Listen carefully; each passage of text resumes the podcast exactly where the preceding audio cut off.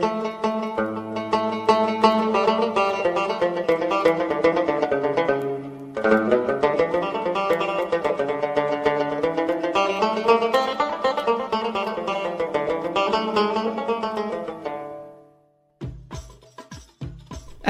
أنا مرام وهذا بودكاست شاي حبق هذا البودكاست راح يكون عبارة عن رحلة للحياة الطيبة.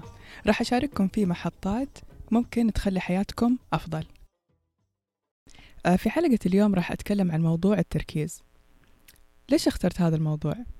آه، لاحظت مؤخرا أنه تركيزي قل بشكل كبير وهذا الشيء لاحظته لما كان في عندي دورة تدريبية أونلاين آه ولاحظت أنه على الرغم من أنه الدورة التدريبية هذه كانت مدتها ساعتين إلا أني واجهت صعوبة كبيرة جدا في أني أقدر آه أركز فيها واللي كان يصير أنه في كل تقريبا ربع ساعة أو عشرين دقيقة كنت أحاول قدر الإمكان أني أتهرب منها. فأحيانا أني أفتح الجوال أو أني أروح آه أشوف شيء أو أسوي لي قهوة. أهم شيء كنت أتحجج بأي طريقة أني أقوم.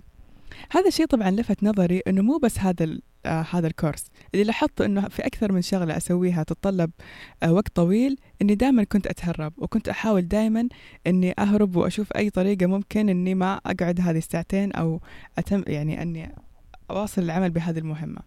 هذا الموضوع طبعا خلاني أبحث زيادة عن موضوع التركيز لأني فعلا كان عندي رغبة جدا إني إني أوصل لصفاء الذهني عشان أقدر أزيد من إنتاجيتي.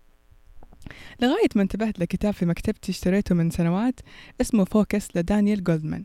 على الرغم من إني اشتريت هذا الكتاب من فترة إلا أني ما قرأته فقلت يمكن هذا الوقت المناسب جاء عشان أقرأ هذا الكتاب وأشوف فعلا ليش تركيزي قل بهذه الدرجة. طبعا دانيال جولدمان هو يعتبر صحفي علمي بمعنى هو مختص بالصحافة العلمية وله عدة مؤلفات في مجال الذكاء العاطفي.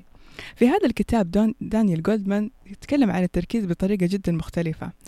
آه فواحدة من أهم المعلومات اللي فعلا صدمتني وفاجأتني أنه من أهم العوائق التركيز والأشياء اللي فعلا تؤثر وتقلل في تركيزنا هو فيض المعلومات اللي إحنا نتعرض, نتعرض لها يوميا. طبعا هذه المعلومة فاجأتني بشكل كبير. ليش؟ لأنه كان عندي اعتقاد طبعا زي ما عند الجميع أنه بالعكس يعني كل ما زادت معلوماتنا وكل ما زاد اطلاعنا هذا شيء إيجابي هذا شيء جميل يزيد ثقافتنا ويزيد معرفتنا كيف ممكن يأثر على تركيزنا. ولكن هنا دانيال تكلم بشكل جدا تفصيلي. وقال إنه المعلومات اللي إحنا قاعدين نتعرض لها في هذه الأيام تعتبر جدا معلومات نمطها ابدا ما يساعدنا على التركيز. وخلينا مثلا نشرح هذه النقطة زيادة. اللي قاعد يصير حاليا إنه إحنا صار عندنا شيء اسمه إدمان المحتوى. بمعنى أنه الإنسان من لما يصحى الصباح لغاية ما ينام هو قاعد يتعرض لأشكال جدا كثيرة من المحتوى. هذا المحتوى يمكن يكون تويتر يمكن يكون إنستغرام سناب شات آه، بودكاست محادثات محتوى محتوى محتوى في كل مكان. واللي قاعد يصير أنه هذا المحتوى آه له سمات معينة. هذه السمات أنه هذا المحتوى قصير بمعنى أنه إحنا نشوف يا إما 280 كلمة أو صورة واحدة أو 10 ثواني في السناب. أيضا هذا المحتوى مشتت و آه يعني جاي من كل جهة. بمعنى إنه إحنا لما نفتح تويتر مثلا ممكن نشوف تغريدة حزينة ممكن نشوف مقطع لطفل مثلا قاعد يتعرض للتعنيف ممكن نشوف آه مقطع كوميدي ممكن نشوف آه، جدل قائم على قضية معينة. الرابط ما بينهم أنه كلها معلومات مشتتة وسطحية وجاية من كل حدب وصوب ما لها أي آه يعني ما لها أي رابط مع بعضها. وطبيعي تراكم هذه المعلومات على بعضها في الدماغ ما راح يؤدي ولا لأي نوع من المعرفة العميقة بالعكس هو قاعد يشتتنا. طبعا المشكلة هنا مو بس بنوعية هذا المحتوى ولكن المشكلة أيضا بالمدى القصير لهذا المحتوى اللي يعود المخ دائما على أنه ما ما يحب المعلومات الطويلة. فالإنسان بعد ما يكون تعود على أنه يقرأ تغريدات قصيرة يصير مرة صعب عليه أنه يقرأ مقال مثلا من ألف أو ثلاث ألاف كلمة أو حتى يقرأ كتاب. مثلا إذا إحنا متعودين نشوف فيديو مثلا عشر ثواني يصير مرة صعب علينا نشوف محاضرة لنص ساعة أو مثلا إنه نسمع بودكاست ساعة أو ساعتين. طبعا هذه المعلومات تماما كثرتها طبيعي راح يدفع ثمنها الدماغ. لأننا اللي قاعدين نسويه تماما إذا جيت أشبه كأننا جبنا كوب مثلا وهذا الكوب حطينا فيه لبن على شاي على موية على على عصير على مجموعة أشياء مع بعضها غير منسجمة وغير متناسقة. ممكن البعض يقول طيب زمان كان كثير من العلماء كان عندهم إدمان كبير للمحتوى. طبيعي هذه معلومة جيدة وصحيحة. ليش؟ لأنه هذا المحتوى اللي كانوا يستهلكوه كان في مجال واحد وكان يخدمهم في قضية واحدة. وطبيعي هذا الموضوع كان أكيد يصب بجودة إنتاجهم. ولكن اللي يصير أنه لو, لو جينا مثلا نقول بعد خمس سنوات من استهلاك هذا المحتوى إيش نوعية المعرفة اللي راح تتكون؟ طبيعي ما راح تتكون ولا معرفة ولا شيء. طبعا هذا الموضوع أكيد له تركيز له تأثير جدا سلبي على الدماغ وعلى التركيز. ليش؟ لأنه طبعا زي ما دانيال جولدمان قال أنه التركيز مقسم لثلاث أقسام أساسية. التركيز في عندنا تركيز داخلي بمعنى الوعي الذاتي في تركيز مع الآخرين وفي تركيز على البيئة المحيطة. طبعا التركيز الداخلي هو اللي يخلينا واعيين بذواتنا واعيين بمشاعرنا. أما التركيز على البيئة المحيطة هو التركيز على مثلا الظواهر الطبيعية اللي حولنا. وهذا التركيز طبعا هو اللي خلى علماء زي الحسن بن هيثم ونيوتن يكتشفوا قوانين طبيعية بسبب ملاحظتهم لظواهر طبيعية ممكن إحنا نشوفها كل يوم. التركيز الأخير طبعا والأهم اللي هو التركيز مع الآخرين. التركيز اللي هو يخلينا نقدر نكون مستمعين أفضل وممكن نتعاطف مع الناس اللي قدامنا. وللأسف أنه بسبب إدمان المحتوى كثير تأثر هذا النوع من التركيز.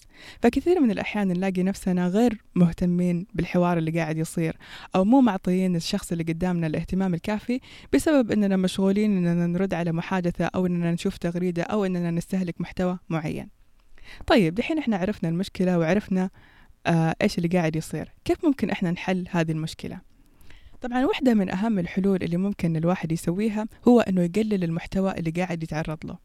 بمعنى أنه إحنا زي ما في دايت أو في نظام حمية غذائي لازم يكون في نظام حمية خاص بالمحتوى اللي إحنا نستهلكه.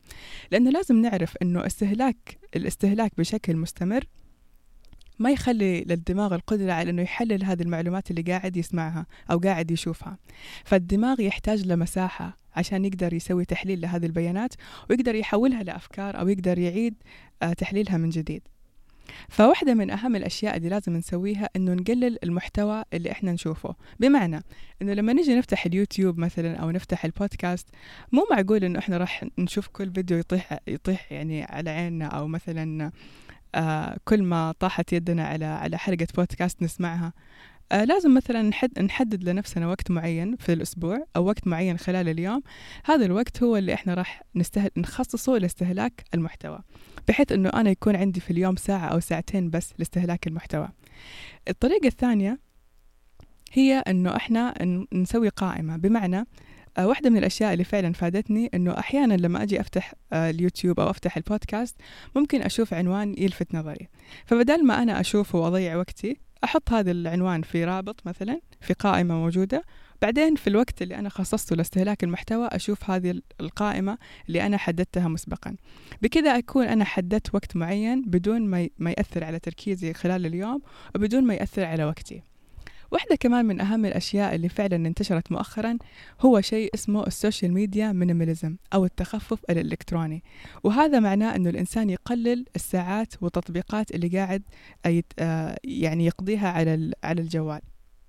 بمعنى أنه مثلا ممكن الإنسان يحدد آه، يوم في الأسبوع عشان يدخل على ال social media أو ممكن يحدد يوم في الشهر أو يحدد أوقات معينة بحيث يضمن أنه أنه ما يقدر يستهلك محتوى. آه، بحيث يأثر على تركيزه.